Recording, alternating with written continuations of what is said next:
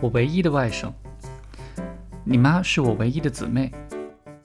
你是你妈唯一的儿子，所以你是我唯一的外甥。上次和你妈通电话，她说你改变巨大，尽管你还是长时间一个人关起门待在你的房间，但是天理已经开始起作用。你现在不只是打网络游戏了，你开始给你认识的小姑娘打电话了。我记得你打网络游戏的狂热，从六岁起。平常上学的时候，你妈不叫你三次，不拎着菜刀进你房间，你不会起床。但是周六和周日五点多钟，鸡还没叫，你就起床了。你用被子遮住门，这样灯光就露不出来，你妈就不会发现你在打网络游戏。但是我知道，我去美国看你妈，通常都是你旁边的房间。你打游戏的时候喝水，实在憋不住了，你就跑步上厕所。你跑去，你跑回，可真快呀！你撒尿可真生猛啊！三年之内，马桶被你尿坏了两个。你打游戏的时候吃饭，最喜欢的是披萨饼。你跑来，你跑回，嘴里叼一块，手里抓一块。你和我很少说话。上次你和你妈一起去机场接我，你见面竟然连续和我说了三句中文。小周你好，明天我生日。你给我买一个 We 吧。你妈说你或许是上被埋没的电子游戏天才，我说或许只是痴迷。你妈问我将来靠电子游戏能养活自己吗？我说难，做游戏运营商太损阴德，做游戏开发需要数学天才。我认识的三个数学天才，一个在高盛做衍生产品风险模型，两个去开发魔兽争霸。你二十道算术题错八道。你妈说你不上进，你告诫你妈，做人不能太贪婪。做职业游戏运动员需要生理畸形，如果想靠比赛挣钱，过上体面的生活，打键盘的左手和右手都得是六指儿。我有一个拍纪录片的朋友，比我黑，比我帅，他叫陈小青。他有个儿子，年纪和你一样大，比他白，比他帅。他看他儿子的眼神常常充满谄媚。他儿子最近和他爸一起到我家，他对我们谈的天下、入世、出塞、艺术、民众等等都没有兴趣。喝了一小杯黑方，两眼放光，还要。他爸坚持不再给我拿出 iPhone，找了个游戏给他打发时间。那个游戏叫 Shake Me，非常简单，使劲摇晃，上面姑娘的衣服就一件件减少。他借着黑方的劲儿，两眼放光，晃了半个晚上。回家的时候晃手机的右胳膊比左胳膊粗。后来陈小青说，孩儿他妈把我列入了不可来往的黑名单。他发现从我那儿回去之后，孩儿的百度搜索记录最多的就是美女裸体。这次你妈说你开始放下游戏，开始给姑娘打电话，证明了你不是游戏天才，天才不会放下，也证明了天理在你身上起了作用。就像他让小陈搜索美女的裸体一样，我知道这时候围绕着小姑娘，你有十万个为什么。姑娘为什么笑起来比阳光还灿烂？头发洗顺了，为什么比兰花还好看？你不爱吃肥肉，但是为什么老想着女生衬衫包裹下的胸部？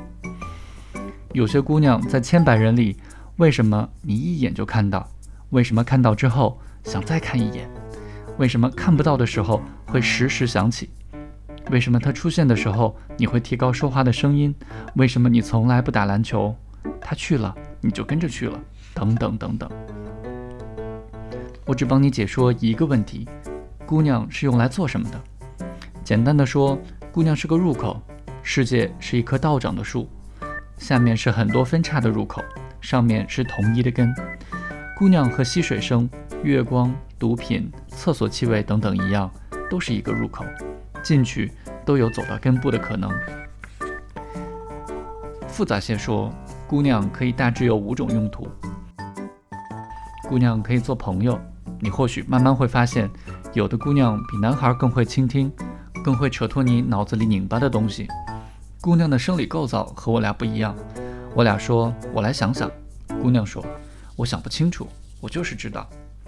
在上古时期，没台历，没时钟，没计算机，没战略管理。部族里就找一个十三不靠、眼神忧郁的文艺女青年，不种玉米了，不缝兽皮了，专门待着，饮酒、自残、抽大麻。她的月经周期就被定义为一个月。她说打部族的男人就冲出去厮杀。姑娘可以做老师，你或许慢慢会发现，年纪和你相仿的女生比你懂得多，特别是和世俗相关的。年纪比你大的女生就更是如此。找个姑娘当老师，你学习的很自然。年少时被逼学习，往往效果很差。我爸，也就是你姥爷，逼我跟着一个叫 Follow Me 的英文教程学英语。在之后的两年里，我听见英文，心里就骂：Follow 你妈，F 你妈。但是这种自然的学习有一个潜在的坏处，你这样学习惯了，有可能失去泡姑娘的能力，基本不知道如何搭讪其他女生。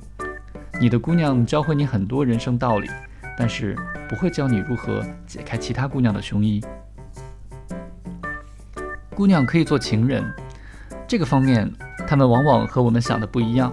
每个姑娘都渴望爱情，尽管每个姑娘都不知道爱情是什么；每个姑娘都觉得自己独一无二，尽管每个姑娘的 DNA 图谱基本相同。更可怕的是，每个姑娘都希望爱情能永恒。像草席和背面一样大面积降临，星星变成银河，银河走到眼前变得阳光一样普照。姑娘们以爱情的名义残害的生灵，包括她们自己，比她们以爱情的名义拯救的生灵多得太多。下次陈小青再把小陈带来玩耍，我还给他喝黑方，玩黄色游戏。但是我告诉他，回去要记得百度爱情忠贞。他妈发现了之后。就会把我从黑名单上拿下来了。姑娘可以做性伴，性交和吃饭和睡觉一样，是人类正常需要，和吃饭和睡觉一样，可以给你很多快乐。十五岁的时候，班上一个坏孩子和我诉说，人生至乐有两个，一个是夏天在树下喝一大杯凉啤酒，另一个是秋天开始冷的时候，在被窝里抱一个姑娘，大面积的皮肤接触。长时间的摩擦，我当时只能理解其中一个啤酒那个。过了很久，我才理解，姑娘通常比左手和右手都好。多年以来，人类赋予性交太多的内涵、外延和禁忌，所以你如果想把姑娘这样用，你的小宇宙必须非常强大，姑娘的小宇宙也必须非常强大。通常这两件事儿很少一起发生。姑娘可以做家人。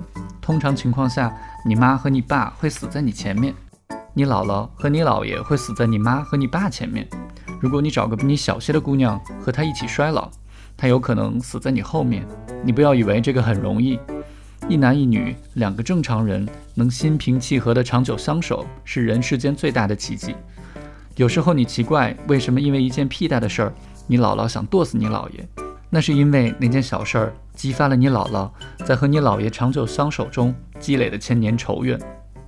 至于十万个为什么中其他的问题，你自己看书找解说吧。